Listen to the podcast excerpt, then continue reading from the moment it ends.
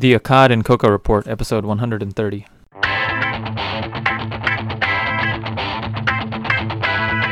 Welcome to the Accad and Koka Report, the podcast dedicated to making sense of healthcare, from policy to economics, from evidence-based medicine to ethics. Join us as Drs. Michel Accad and Anish Koka diagnose and treat the latest epidemic of healthcare absurdities. Hello and welcome to this special episode of the Accad and Koka Report. We have the pleasure today of having Dr. David Howard. Dr. David Howard is a, a doctor specializing in obstetrics and gynecology.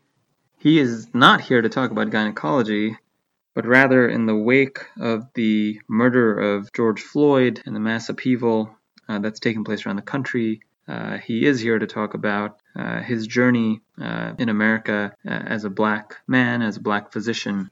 I apologize in advance for the audio quality.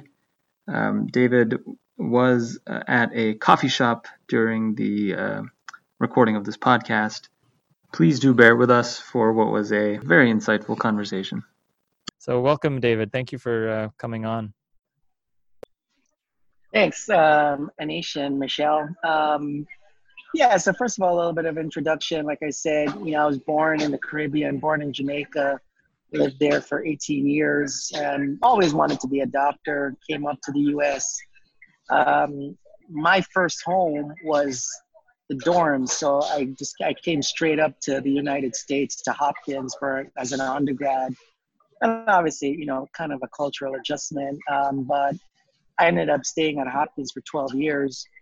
Um, did undergrad and then stayed on for MD PhD and um, and my PhD was actually on a women's health topic, and so that's kind of how I ended up in OBGYN. I looked at the birth outcomes of women who deliver while incarcerated. And so after that, I did residency. Um, my final, I was in uh, University of Missouri, Kansas City.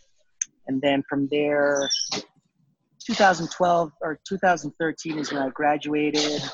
Was kind of an interesting time. NIH funding was kind of up in the air, and a lot of the programs I applied to were kind of holding back. So in the end, I ended up joining the military.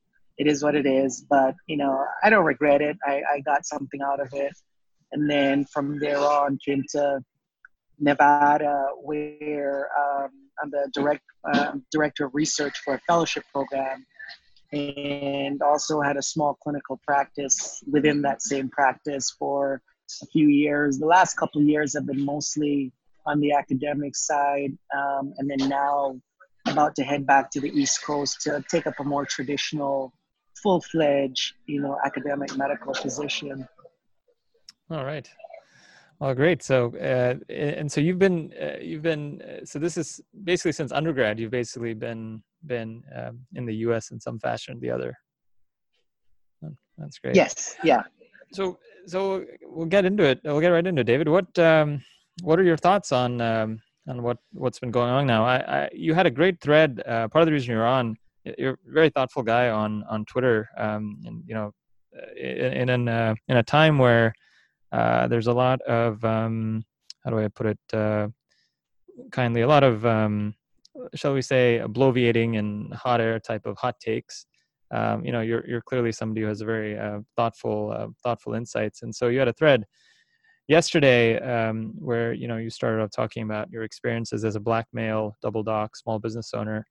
Um, so can you tell us a little bit about your perspective of uh, of what's been happening? So i think that there are two separate questions that sometimes get conflated.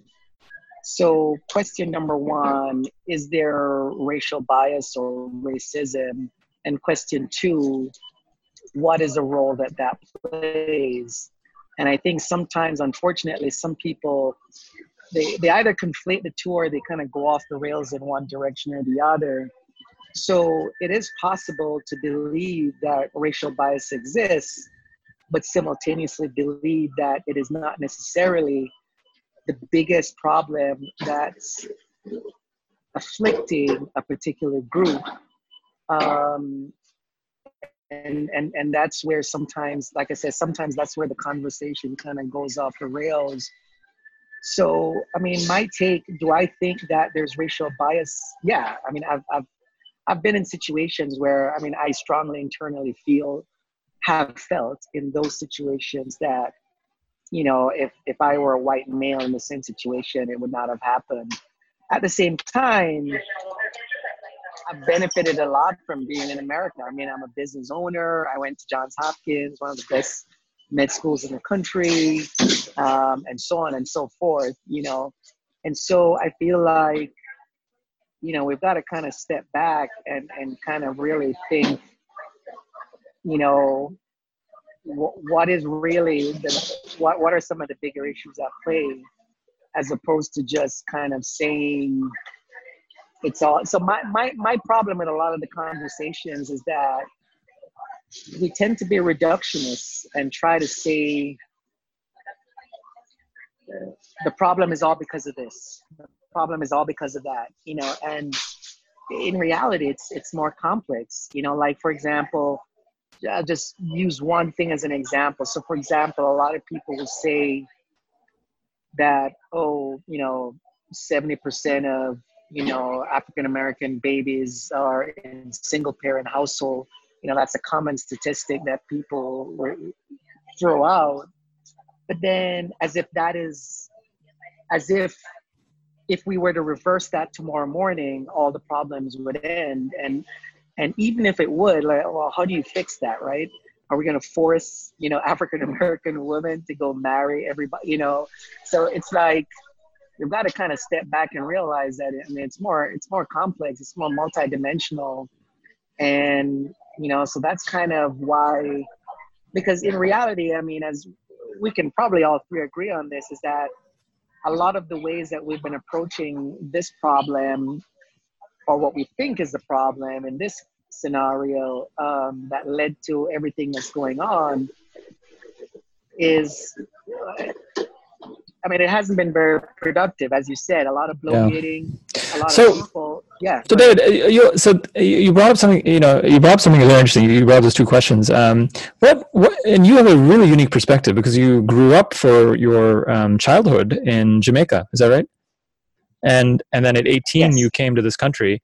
Um, yes. So, I mean, uh, Jamaica is a predominantly uh, you know is almost entirely black correct there's a small minority of, of whites that are there is that accurate uh, well actually in jamaica the second largest group is indian oh, yeah right right right so black yeah. and then black and then indian correct yeah yeah yeah, yeah. kind of like trinidad although trinidad has more but yeah. yeah. i mean jamaica has obviously it's mostly black overwhelmingly yeah. then I think the next major uh, ethnic slash racial group yeah. would be actually Indian, and then very tiny amount of um, yeah. people of European descent.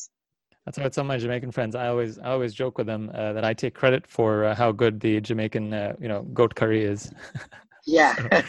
but um, but but but you know you grew up in a uh, you grew up in a in a in a country that, that's predominantly black and uh, ostensibly uh, you don't you didn't face racial bias because of your skin color um, uh, in in Jamaica. Is that is that?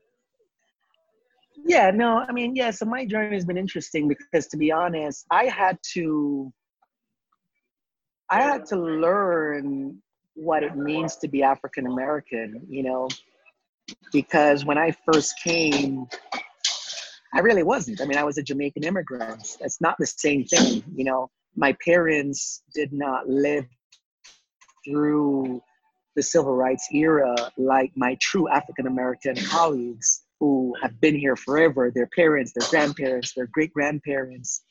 I mean, their history and, and the stories, the culture, the history that has been passed down from generation to generation from my African American uh, colleagues who, you know, I call them true African Americans in the sense that they've been here for hundreds of years, as opposed to folks like myself who just migrated here 20 years ago. Um, so when I first came, I mean, I really didn't understand.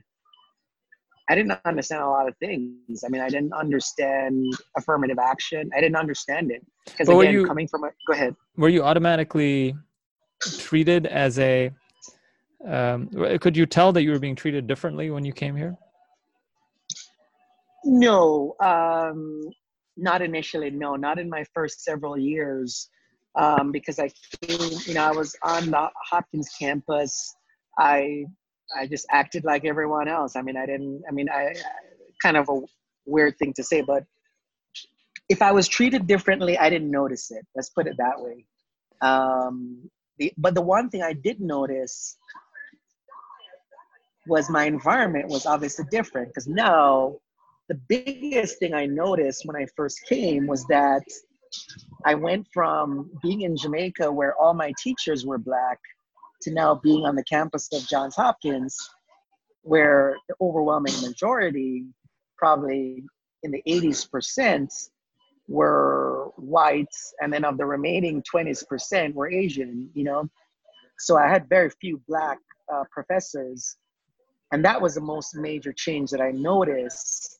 But beyond that, it, it, it took years before I really kind of assimilated to really understand some of what my African American colleagues, because I remember when I was at, at, um, at Hopkins, you know, there was, I remember to this day as an undergrad, there was a, uh, there's one day where there was a walkout in support of affirmative action. And I remember I was in class and a lot of the African American students, you know, got up and left. And I remember not getting it. You know, I didn't get it at the time, you know. But over time, you know, I've obviously assimilated and, and learned and obviously I have a more nuanced perspective now, you know.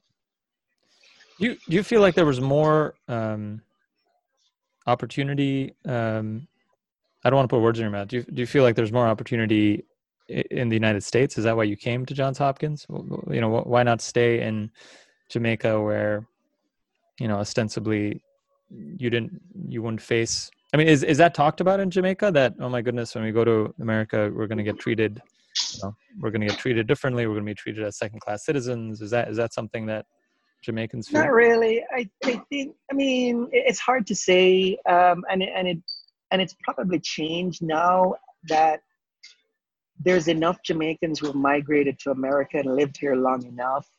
So, for example, I mean, my aunt and uncle, I mean, they came in the very early 70s. Um, you know, so that's now 40 years they've been here. And so, you know, they, I think things have changed. But no, when I was growing up, we were mostly focused, to be honest, on the economic opportunities. So, I mean, my parents, my aunt, who had came up 40 years ago, applied um, for us for green cards. It took a long time to get it because we were not her. It's my aunt, not my mother. You know, so when you have a when somebody who is not your direct parent applies for you for a green card, it can take a long time. So we actually waited 10 years from the time of application to when we got the green card. And it just so happened that when we got it, I happened to be 18. It's kind of just the way things worked out. So, you know, it gets to that original question that we started, uh, that you start that, you know, you brought up, uh, you know, is there systemic racial bias in the United States? It, is it a fair, um, is it a fair uh, question to ask uh, that if there is uh, the level of systemic racial bias in the United States, which would result in in the um, you know in the in the in the conflagration that we've just seen with multiple cities kind of you know um, kind of boiling, if you will, correct? And there's so much rage. I mean, you know, folks are incredibly upset. Um, uh, is it is it is it a fair question to ask if there is such a massive systemic racial bias in the United States where where the color of your skin determines you know what happens to you. Um, why is it that you know uh, that, that it seems like uh, you know uh, black men from Jamaica not just black men black black uh, men and women from Jamaica are, are, are you know trying to come here from the 1970s on um, uh, because the economic opportunity afforded in this systemically racist society are I guess more than what they would be in you know Jamaica, which is you know predominantly black. Is that a fair question, or is that?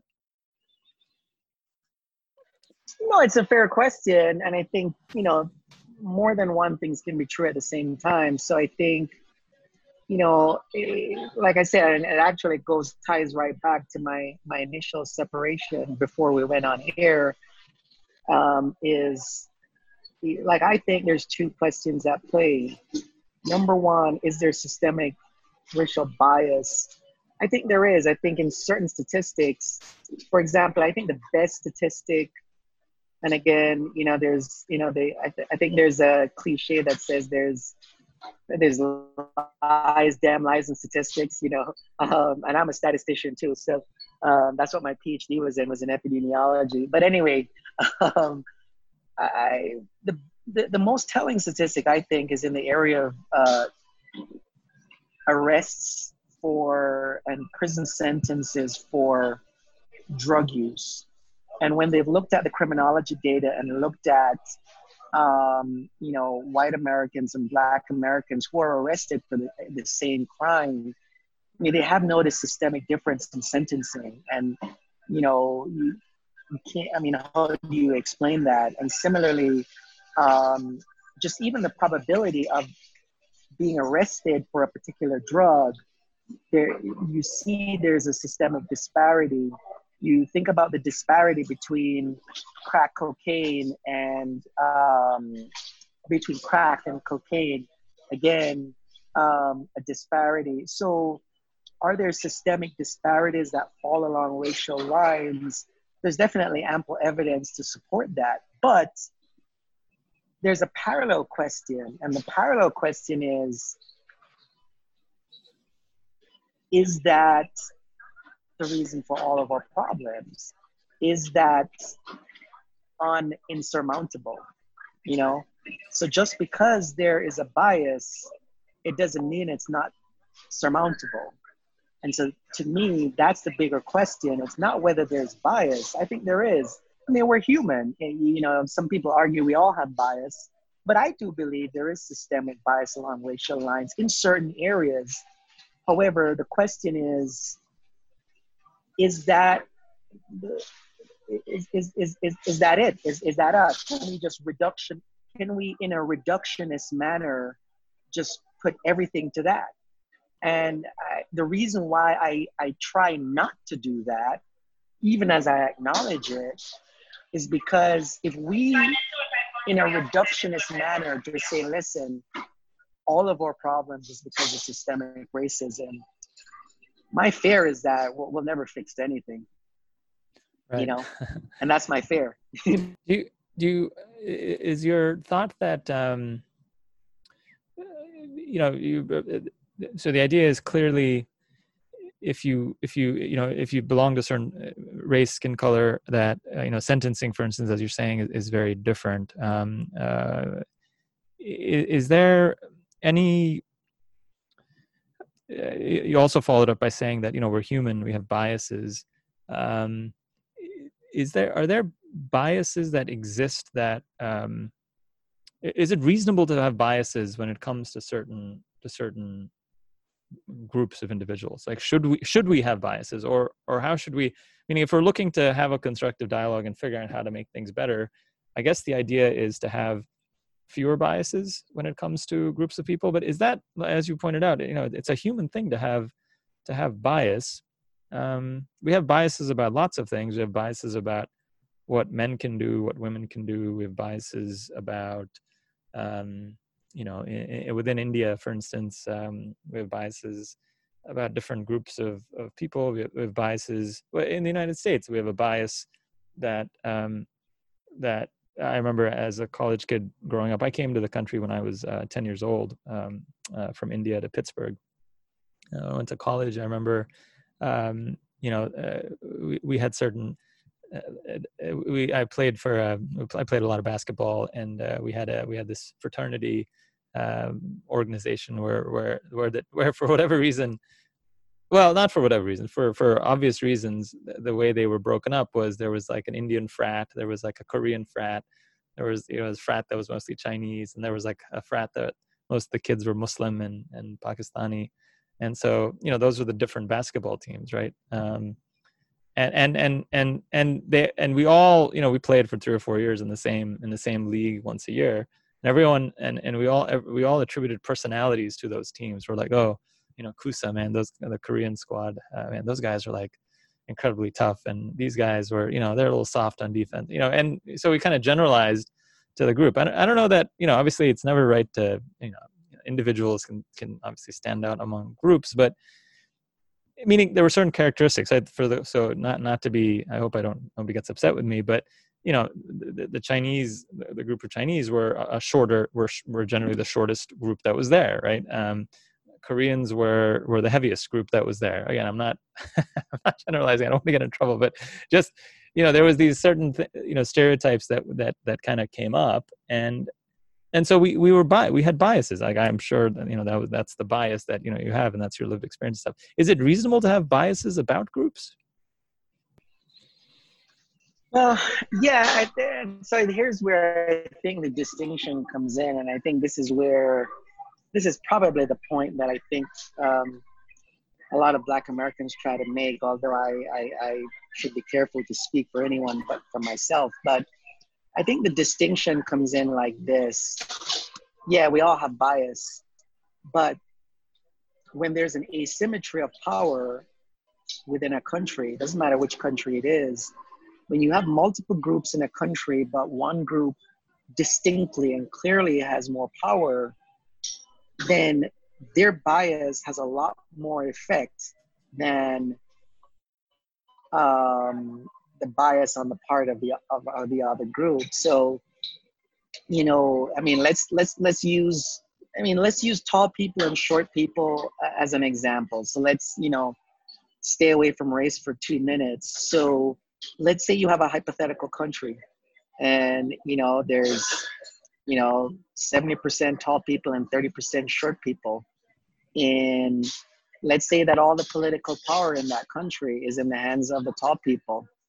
Now, let's say that the tall people in the country hate short people, and let's say that the short people hate tall people. They both have biases, but now in that country, the bias that's present on, on the part of the tall people who have all the political power, it has a lot more effect. So I think that's the, I think, an emphasis on the word I think, that is where, uh, that is a subtle point that I think a lot of my African American colleagues are, are trying to make is that it's not that black people don't have biases and only white people have biases, but when a lot of the the judges, the senators, the presidents, we've only had one black president, every other president. Um, we haven't even had a white female president. It's been all white men. Um, judges, a lot of, you know, et cetera, et cetera a lot of the gatekeepers of our institutions, even though we're very diverse, um, you know, Black, Asian, et cetera, et cetera, as you go higher up, uh, the diversity decreases, and we still have a lot of institutions in America that govern our lives are still, I mean, I mean, it's just a matter of truth. It's still heavily, you know, white males, and so the the biases on the part of those individuals are going to have a much more dramatic impact. That, in my opinion. But most yeah, of the. My, yeah, I understand. I understand. Um, most of the, but the population is is is mostly white, meaning you know, um, blacks or uh, African Americans are uh, uh, blacks uh, are thirteen, or you know, 13, 14 percent of the total population. Um, is it a is it a reasonable expectation that in order to see change, we have to see do we expect the majority of people or do we expect a representative portion of that? And will that fix things? Because when I grew up, I grew up with I grew up with this, you know, I grew up watching um, many of the heinous stuff that, you know, young Americans grow up seeing in terms of the the history of racism that uh, kind of um, is so deeply part of the American story. Um, and you know, obviously, you know, civil rights movement, Martin Luther King. Um, we've seen, you know, America was segregated until not long ago. You know, the the guard had to be uh, called out to to um, you know to integrate uh, schools and whatnot. So. Um, and and and since then, um, you know, there's been just in, in, in the time I've been alive, uh, you know, there's been a there's been a what appears to be a significant shift in that establishment power structure, right? Um, and again, I, this is just one one thing to pull out. But you know, when Killer Mike Um, I don't know what he is. Why, why is he? A, I don't know what he is. He's a rapper. It must be some type of entertainment person. I don't. I don't know who Killer Mike is. You're muted. You're muted. Sorry. He's a rap artist. Oh, he's a rap artist. Okay, so so when Killer Mike was speaking, he gave a very powerful speech um, after the Atlanta riots, um, Atlanta protests that turned a little violent, um, uh, and he was he was flanked by um, by the mayor of Atlanta and the police chief of of Atlanta, um, and again, you know, just in in the '60s, this would this just wouldn't have been you know this is exactly as you described, but now the Atlanta mayor is is a is a is a you know black female uh, black woman and uh, you know she's standing next to the police chief who is a who's the first openly gay female uh, police chief. Minnesota where this happened right? Um, you know the mayor is a is a, is a black man. Um, baltimore if you go down you know philadelphia uh, the, the, police chief is, is is a is a black uh, is black. Um, the prior mayor uh, jim street um, you know was black. Um, does it not seem like in uh, certainly in urban in urban areas where uh, the black community um, has a higher you know, percentage of the population that the power structure isn't white anymore? The power structure is black so why is it then that we still are talking about why is it that we still talk about the same problems that we talked about you know 30 some years ago yeah and that's a brilliant question and i mean that is the honest question that i don't feel like we've ever um, you know, uh, you know, it's interesting. America used to be, and again, I didn't grow up here, so I have to talk from a historical context. Uh, there obviously used to be forced segregation, but now what I see in America is actually, and again, a lot of people really don't want to admit it, but what I see in America right now, which I actually think it's dangerous, and we got to figure it out. Is voluntary segregation. Um, so we don't have forced segregation anymore, but we we still we have a lot of self segregation. If you look at if you look today sociologically at the way Americans voluntarily decide where to aggregate in terms of living, even in our school system, we're actually starting to see actually a lot of segregation. It's not forced, but it's voluntary. And sometimes I wonder, you know, is, is this really a good thing or not? Because again, are we, uh, how uh, are, are we solving the problem that we've been talking about? Or, you know, uh, you know, and so going back to your original question, in urban areas where blacks have self-aggregated, um, so I mean, it's not a coincidence that the overwhelming majority of the black population are concentrated in certain areas, right? That's not an accident. That's a it's a combination of a little bit of a history, but also voluntary distribution. You know, it's it's a combination of both um, and um, and so yeah in those areas yeah the power structure is definitely different so why are those areas some of the areas hardest hit for with a lot of societal ills you know right. um, and and i don't i mean i'm not going to pretend to have the entire answer to that i mean but but that is a question we need to answer is why is it that even in the most densely populated areas by densely populated i mean areas with enough african americans where they can have political power or have political say i mean if you're if you're more than 25% of the population in a local city i mean you can have a big impact on the outcomes of elections and so on and so forth you know? Um, and there's certainly you know a number of african american cities where their representation approaches yeah. that threshold. Yeah. But i don't but, know you know? Yeah it, it's a tough thing. It gets to this point about um, you know uh, you know you understand you understand the rage and uh, the, the rage completely from you know uh, the, the 19 the 1960s the, you know over on down i mean 1970s you know there's this as you're saying it's this it's this feeling that like uh, you know there's a lid being placed on by, by, by a power structure that that that's not that's not black and that that's that may be biased. But are we saying that you know all these folks are i mean uh, now that the power structure seems to have shifted and, and, and certainly many of the major areas you know what is it? But but here getting down to um getting down to uh, you know what what you know why we're having this conversation is because of the kind of the heinous atrocious thing that happened to um, george Flo- george floyd um, it, it, it, do you feel uh, you've been here 20 years do you have you felt that have you felt the uh, the, the, the, kind of police um, mentality or, or, or, do you feel this kind of systemic issue uh, uh, when you have interacted uh, with the police as, as a black man here? Thank you very much. Um, for, oh, sorry. Uh, fortunately, sorry, I um, I haven't had a lot of you know so so one of my one of my fortunate flaws is that I actually tend to drive very slow. and so you know, some people criticize me for it. A lot of my friends do. They're like, David, why do you drive so slow? so well the, the the side effect of me driving like an old lady a lot of the times is that I don't, you know, I don't I never get caught for speeding. And so I haven't had too many, I mean the honest truth is I haven't had too many experiences with the police, period, you know, my end, my denominator is, is so low, it, it would be a little bit dishonest of me to make any conclusions. Where I've seen more of the biases is actually in in in my encounter uh, as an adjunct in the academic world mm. and and that's where i started to see you know as as a medical student resident I, I, I felt certain biases, but at the same time, it comes back, you know, and I'll keep driving the point home. You know, can, can you? Are the you? Question are, is not what.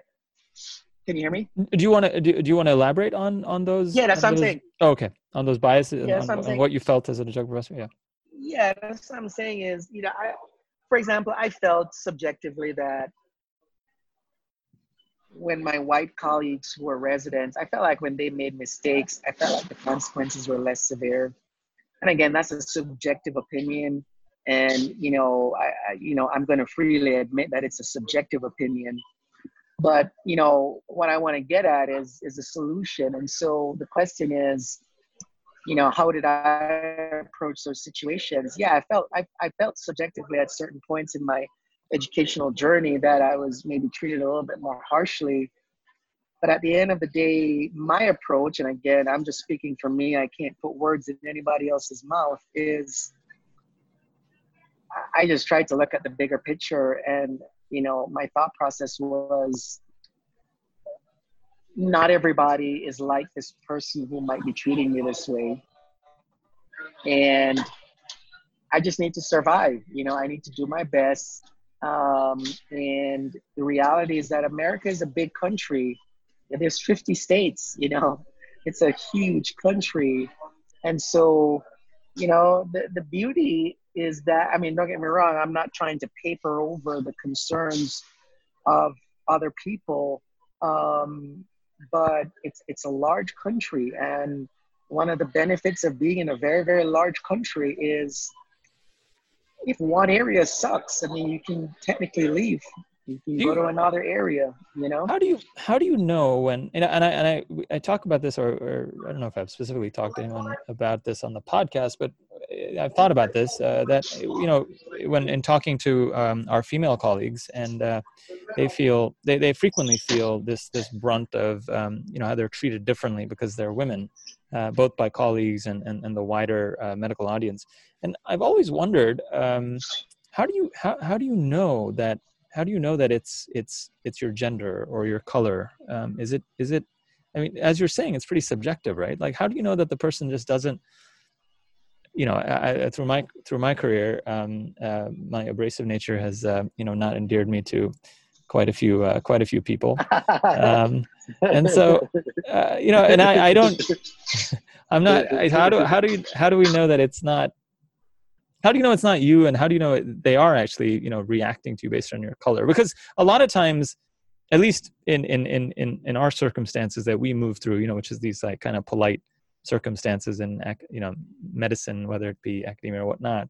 Um, you know, the, the, the racism is not overt, correct? They're not they're not calling you, you know, specific you know racial epithets, right? Um, it, it's this it's this kind of thing that you feel. I'll, I'll, just give you one example. Like when I when I started um, when I started um, when I started a practice uh, um, in in this in this hospital system, um, you know, I, it was weird because I was I was it felt like I was you know this this everyone everyone liked me blah blah blah and then and then I kind of started on my on my own and suddenly like there was a little bit of a change in perspective and tone and again I'm you know I'm Indian I, am brown um, and a lot of the folks that are surrounding me are are, are not. Um, and I remember thinking that is this i wonder if i was part of their tribe. I wonder if i went to their you name it church or synagogue or whatnot right? Um, would they would they treat me the same way? Because and and you know and i've always tried to reject that uh, because I, I, just think that you know I, i'm you know i'm somewhat of a competitor if you will you know and so yeah so they're not going to be as nice to me as you know when i was in, in training and running around you know doing uh, doing all the dirty work and you know kind of helping them get home quicker right? So um, so but but i but i, I think you, you can I, I i certainly could see an alternative place that i could get into which i think would be just mentally bad and i don't i don't want to dwell on that. I don't want to kind of i want to give them the benefit of the doubt and say that you know these are folks that that you know thought x y and z of me at this point the, reason they think this of me now is not because of my skin color or not because i don't go to their church or synagogue but it's because of you know we're just you know this is business and you know there's no don't you know don't get your feelings hurt have a thick skin type of thing. No i mean i think yeah you i mean there's it's hard to 100% know all those sometimes you can have you know uh, thoughts and strong thoughts and you know you might sometimes be right and maybe occasionally maybe you're reading into it one thing i think you know one comment that my second year resident made to me when I was an intern, and it's one of the few things I remember from residency, but it was very profound. And he he said, he said, David, whenever anyone criticizes you, search for that kernel of truth. A lot of times, yes, they may be over embellishing, they may have a bias against you, but search for that kernel of truth and try to fix it, you know. And I remember that because, you know, I mean, what he was really getting at was that, yeah, sometimes when people criticize you, it's going to seem like they're coming after you harder than other people. And in truth and in fact, he was actually acknowledging that indeed that's going to happen. That probably happens. So he wasn't denying that sometimes when you are criticized, it might seem unfair. And even a lot of what the person who is criticizing you is saying might be too much. Maybe they're going too far. But his his point um, was uh, search for that kernel of truth. And, and I think what he was saying is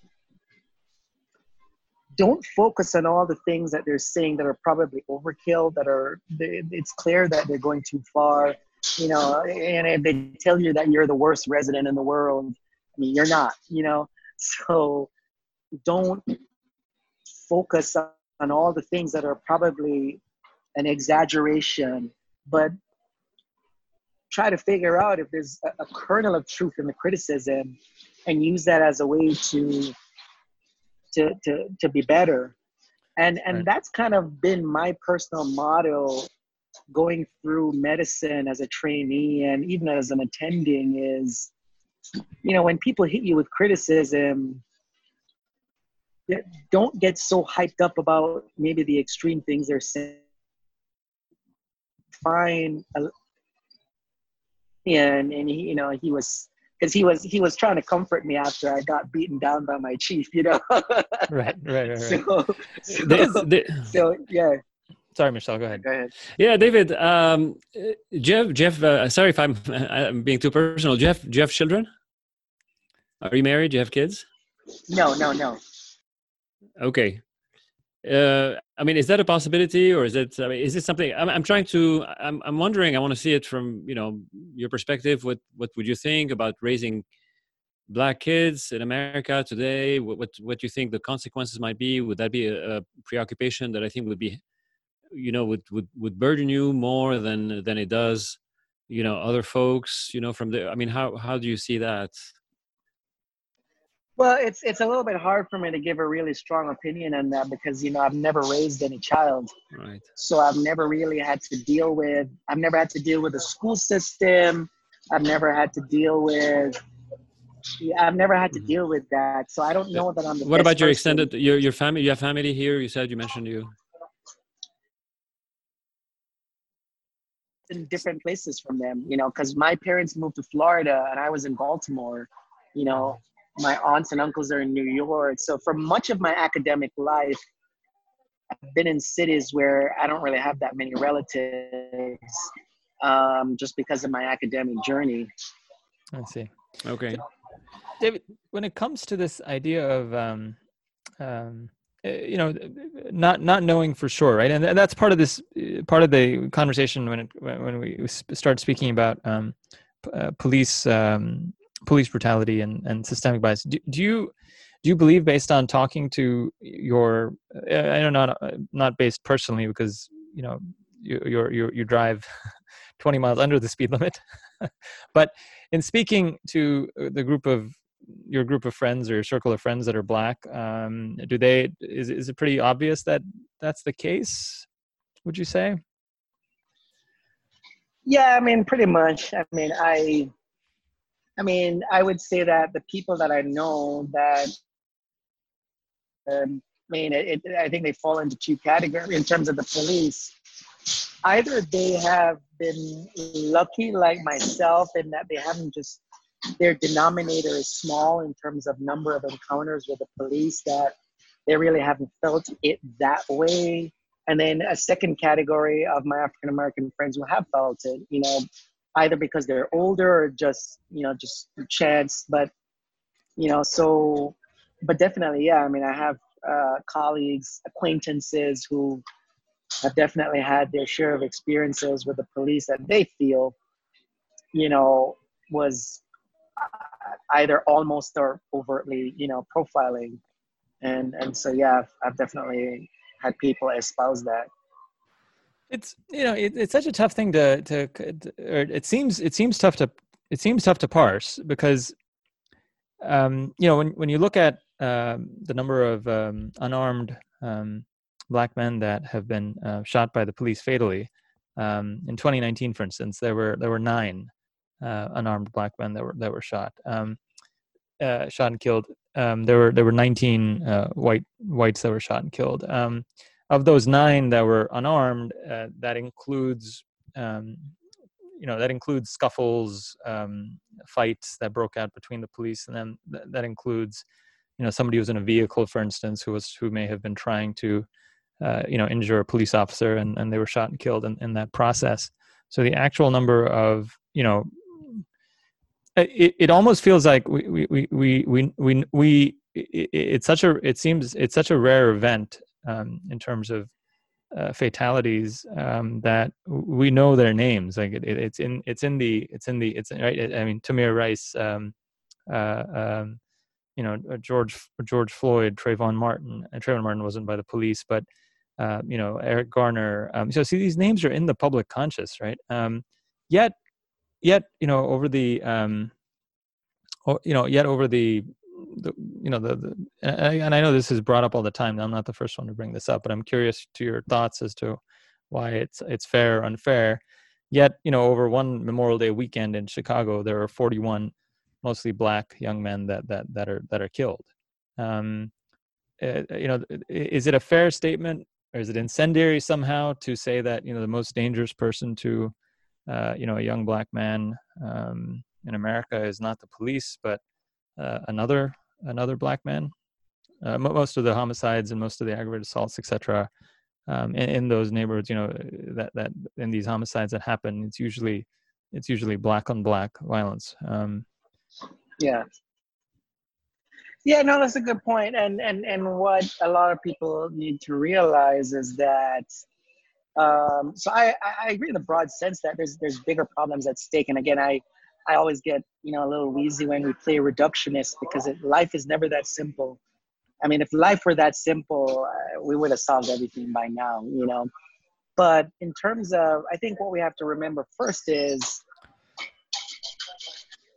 in terms of white Americans and black Americans, they mostly live in areas with mostly people like themselves. That's just natural. And so the reality is that most crime in America is intra uh, racial, not interracial.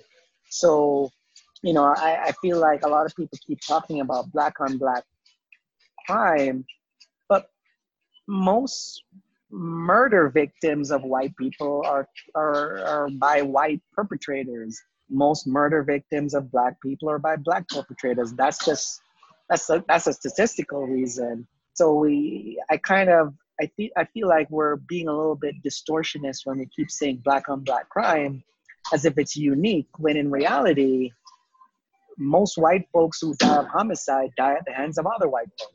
You know, I mean, it's just because most white people live in areas with white people. So, you know, when white people commit murder, the victims are mostly white. When black oh. people commit murder, the victims are mostly black you know that's just the way it is it's it's not so I, I i kind of i as a statistician i kind of cringe a little bit when i hear people talk about black on black crime because the reality is that most crime in america that involves violence um, so homicide is or any other violent crime most crime is intra-racial and that has to do with the fact that it comes back to another thing I said earlier. Although America has ended forced segregation, if you actually study America demographically and look at the geography of America and just go from city to city to city to city, you're actually going to see a lot of voluntary segregation, you know, and it's it's something that I've noticed, um, you know, over time as I've looked at the American geography. Um, there, there's a lot of concentration, you know, and, and it, it stems into the school districts, um, you know, and so, yeah, I mean, that's, you know, that's, that's my thoughts, you know. The, yeah, um, so, sorry, go ahead. Michel. Yeah, let, us talk about that. I, I, think you make a very good point um, uh, here, David, and and I think we should be, you know, um, happy to to. I mean, happy, but but we, we should we should uh, let's say we, we can see there's a lot of racism um, and, and and so forth. Um, you know, one could say even if even if there were more black on black crime, that you know, people could say, well, look, there's a lot of poverty among blacks, and and that you know there could be there are historical racial reasons for that, and so so I think you're not off the hook even if you if you point out that there's more black on black crime than they you know than than otherwise. But but i think your, your point david is is uh, is really valid. Now what i uh, uh, can you tell us from your perspective because on the books there are many laws i mean you know starting with the civil rights act uh, that that try to correct uh, or to remedy to you know to, to be remedies for these uh, st- systemic biases you know to to to some extent. And do you find those helpful or or not or how do you think how do you view them do you think they, that, that the laws that essentially actually identifies people on the basis of the color of their skins or their race you know there i mean there are laws that compel businesses compel academia compel you know different things to act differently on the basis of people's races uh, to try to remedy you know historical wrongs or to try to remedy potential ongoing systemic biases. What's your view about that?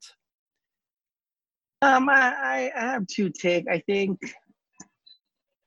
I think a lot of people. I, I think sometimes I think it's overblown, and and the reason why sometimes I think it's overblown is because the reality is is that even with all the affirmative action, the reality is that when I was at Hopkins, I mean, you know, it was 10% black. I mean, we weren't overrepresented relative to portion of the population. I mean, the the, the, the overwhelming majority of students at Hopkins when I was there were were white in accordance with their representation in the population. Um, and frankly, there, there's a lot of colleges in America, even in large cities, where the proportion of African Americans is actually even less than 10%, and that's even with affirmative action in place. So I feel like a little bit of the criticism of affirmative action, I feel like it's over. It's like on an on a purely intellectual level, I understand what people are trying to say. But when I open my eyes and just look at the numbers, I'm like, I mean, if if if African Americans were 13% of the population and they were representing 26% of, you know, Harvard and Yale, then you could argue, well, maybe this pendulum is swinging wildly you know, and unfairly in favor of African Americans versus Asians and, and, and whites. But the reality, statistically, is not that. The reality is that even at the universities in America that are practicing affirmative action in its most aggressive form, we, at least from what I see, looking at the numbers, I don't see an overrepresentation of African Americans. I still see a dominance when you combine whites and Asians together, I see a dominance. So uh, no, I'm not I, sure. I, actually, yeah. I, I agree with you. I, I I think I agree with you on that. But you know, there might be two ways of interpreting it. One is that it it's these you know laws are not effective enough, and more should be done in that direction. Um, or you might say, listen, this is sort of counterproductive, and and and you, the point that you were making that you know there's this general tendency of of community to sort of self segregate um, isn't it possible that we um, you know if if we let i mean there may be um, you know ways in which the uh, i mean if indeed these are different communities that have different cultures and different uh, perhaps different aspirations and whatnot that they they should be allowed to to evolve and and you know in in different ways.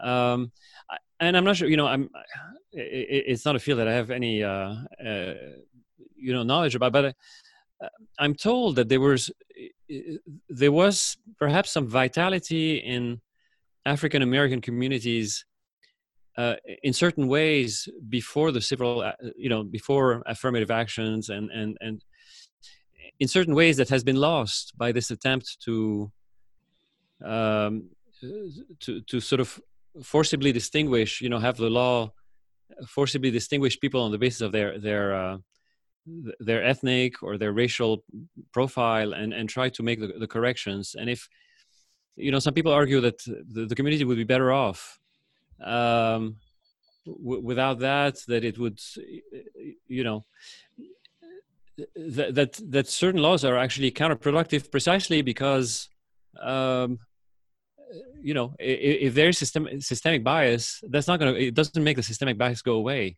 It actually gives it a different form and and, and there may be reper- repercussions um, from from yes. trying to to force these things that that um, you know are not to the benefit of the people that it ostensibly is trying to help. Yeah so you know uh, actually an example that comes to mind and then i'll answer your question directly is on a separate issue that's no less contentious which is abortion. And you know you know before roe versus wade so a lot of people you know forget about history but you know before roe v wade there was actually an organic movement already occurring um, to liberalize rules concerning abortions. Um, and then, you know, even the great, you know, Ruth Bader Ginsburg, who is certainly no conservative, she's an unabashed left of center uh, Supreme Court judge. Her record speaks for itself. Her speeches speak for itself. She's clear that she, you know, it's clear she's on the left. She's an abortion supporter. But even Ruth Bader Ginsburg, um, you know, in one speech, or, and I saw the quote once, she argued that Roe versus Wade paradoxically was bad for the pro-choice movement because it short circuited an organic movement that was already on the way. Um, and you can kind of see. I mean, she's a sharp cookie and she's very smart. Um, and she, you know, she's she's holding her own even in her 80s. But you see it. You see Roe versus Wade has become this flashpoint that would never have existed if it never existed. If, if Roe v. Wade had never been, and instead the organic march, state by state, at the ballot box or through politicians at the local level, if the way that abortion became quote unquote legalized was through an organic process sequentially, state by state by state by state, yes, you might have had a few states still holding out, but in the states that it, it would have happened organically, there would be no opportunity to have this flashpoint in Roe v. Wade, Roe v. Wade, Roe v. Wade, you know? So I, I, I use that as an example. Similarly with affirmative action, I believe that the uh, affirmative action is trying to cover up a problem that started much earlier. And when I say earlier, I don't mean earlier in history, I mean earlier in the educational system. You know, the real disparity is really at K through 12. And so if, you know, if if if minority children and and white children are going through vastly different K through 12 systems, papering that over at the collegiate level, to me, that's too late. And it's actually the again, I'm not a I'm not an opponent of affirmative action. I mean, if you put me in government tomorrow, I, I would not vote to end it. But my, my strong belief is it's too late. The the problem is really K through 12. That's where intentional measures need to be um, need to be taken um, because if you you know by the time a kid is 18 years old if they went to an inferior high school and then now you're trying to paper that over and kind of give them a little bit of a leg up so they get in a really strong school i mean did you really solve the problem? Right? But, you probably but you, didn't. But if you, you know? if you put if you put um, if if you take if you take uh, poor youth from poor zip codes, which unfortunately in America are disproportionately black and Hispanic, and if you just put them into, you know, if if you bust them and put them into, um, you know, uh, good schools, would you would you solve would you just solve the problem? Is the problem just the education system that they're in? Um, look, I, I, I, I, don't, I, don't. Go ahead. I looked at the, you know, the, the numbers. The numbers are, are, are relatively stark in um, in Philadelphia. Um, the Philadelphia school budget is three billion dollars per year for the Philadelphia school system. You know, um, that that that generally that's approximately a twenty thousand dollars per student per year. Um, that that's being spent um, by by taxpayers on the Philadelphia public school system, which which is you know which which outcome wise does much much more poorly than the wealthy suburbs. Um, um, I, I, live in one of those suburbs. Um, I moved to those suburbs partly because the school system was good and I, had the ability to do that. And uh, you know when you look at their budget and their numbers, you know the the, the gap in uh, per student spending is uh, is ten thousand dollars a year, uh, ten thousand dollars per student per year. So you know we you know the, Lower Merion School District is about thirty k per student per year. Um, but but again, I mean, when you look at you know you look at the families that are in Lower Merion, you look at the families that are in in the in in the um, in inner city uh, uh, zip codes. Um, how I mean, how would one expect? It, it, would seem very very hard to get equal outcomes simply by taking a kid or even taking the family and putting them in you know just displacing them to another not displacing them but uh, sorry um, translocating them to you know a better zip code I mean, that seems that, that seems a tall a tall order and doesn't seem something that would necessarily work. Well, it, it, there's a, a, a, couple of factors. Um, you know, number one, there is a history in the country, unfortunately. Again, a lot of you know sometimes history does come back to bite us. There is a history of uh, people in wealthier neighborhoods really not wanting those other people coming in. Um, there is a history of that, and it's clear.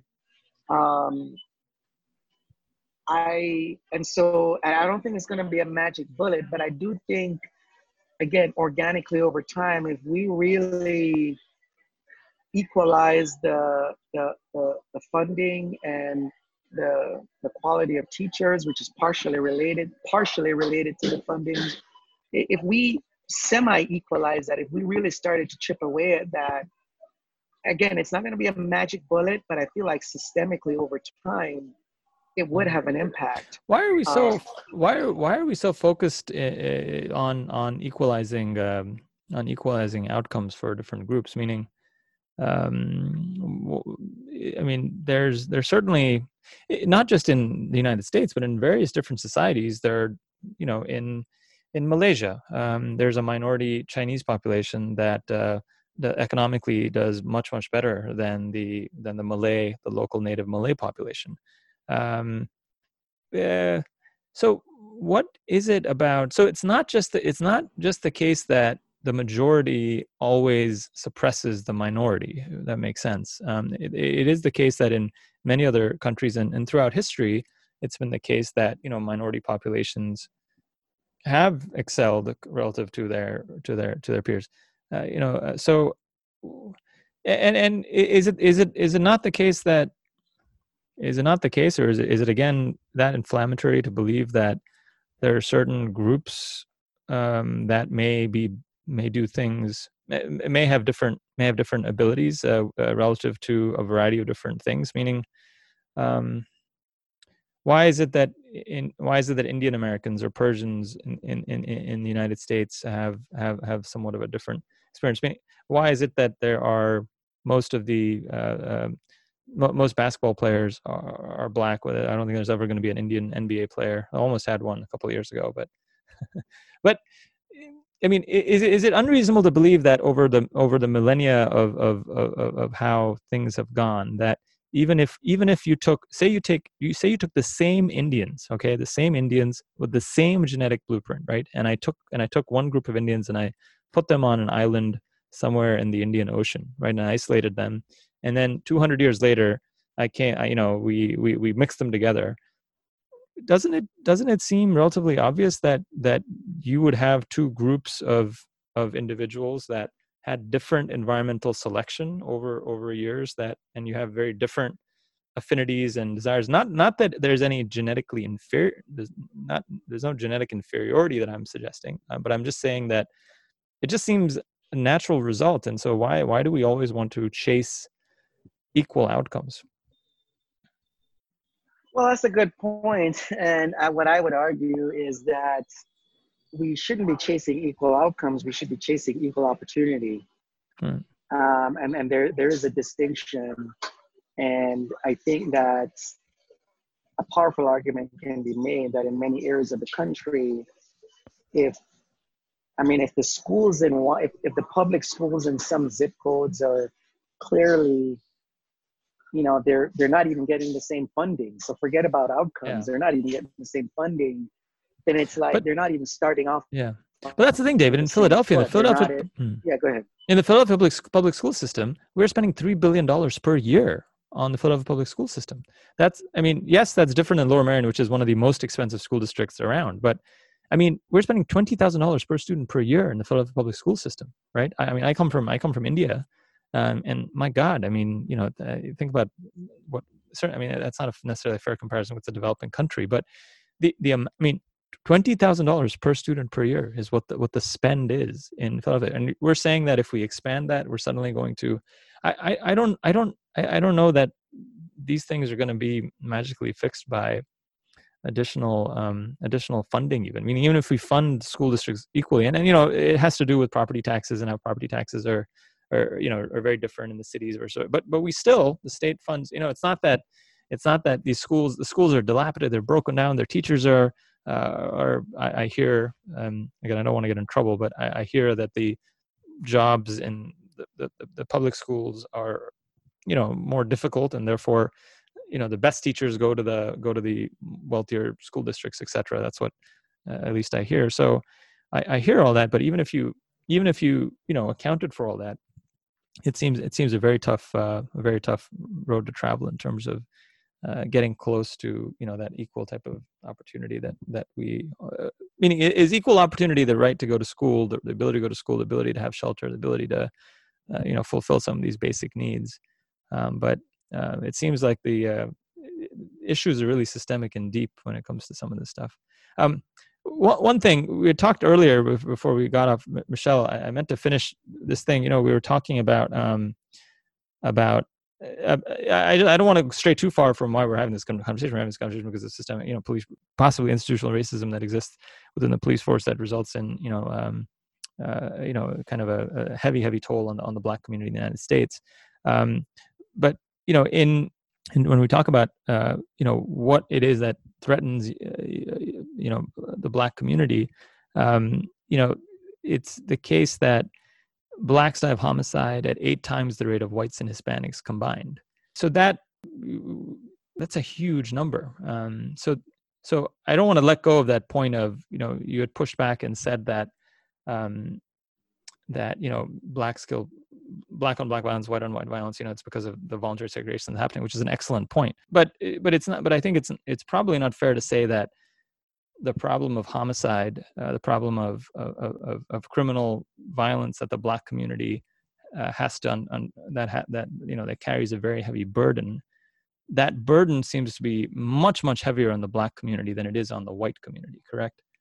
So so so you know that's a big disparity. I mean, eight times the black staff homicide, eight times rate of white and Hispanics combined. You know, I told you that you know the total number of unarmed uh, black men that that died at the hands of the police in 2019 was was nine, and and many of those were unarmed, but you know they were not necessarily unjustified, if you will. Um, uh, so, uh, so again, you know, police shootings are not the reason that black of homicide. So I'm trying to understand why is there this much rage then at what is frequently I hear on Twitter and elsewhere as you know a state-based kind of you know state-sanctioned murder of uh, of, of of a you know of a minority group. Well, like I said, I mean, I think you know, and, and it's interesting because I, you know, I mean, you know, I'm an immigrant. You're an immigrant, although you've been here a lot longer than I have. But I, I think, unfortunately, part of what makes it hard for both of us to fully understand, and we have to be honest in expressing that is I, I, think a lot of it goes deep. You know, I think I think yeah. it just it cuts deep in a way that's not necessarily scientific. Uh, you know, not everything can be explained scientifically, but there's clearly, I, you know, you don't need a PhD in sociology to see that there is something deep, and it was almost as if Mr. Floyd was the it was simmering, and that was just the final straw. You know, that's what it seems like. I mean, yes, a lot of people are clearly exploiting it and that's sad because unfortunately that doesn't help um, it doesn't help at all uh, and and that's one of the saddest things but at the same time there's uh, something you know no, you're absolutely, you're absolutely right. There's clearly a lot of anger, and, and, clearly we have to do a much better job as a society in terms of trying to understand understand the rage, and, and hopefully have these type of productive conversations with nobody uh, yelling and screaming, uh, you know, at, at, at, each other, which I think uh, uh doesn't happen uh, often enough. So, David, I've taken up way too much of your time. We meant meant this to be an hour, it turned into, you know, an hour uh, longer than an hour. So I really appreciate you coming on, um, and thank thanks again. I hope I hope we I, I, certainly found it incredibly. Productive and, and, and great. So we will see you on Twitter. Your, your Twitter handle is, go ahead, tell us. Obi Stats Inc. Obi Stats Inc. Excellent. So so definitely a, a great follow because he has uh, you know, incredibly thoughtful.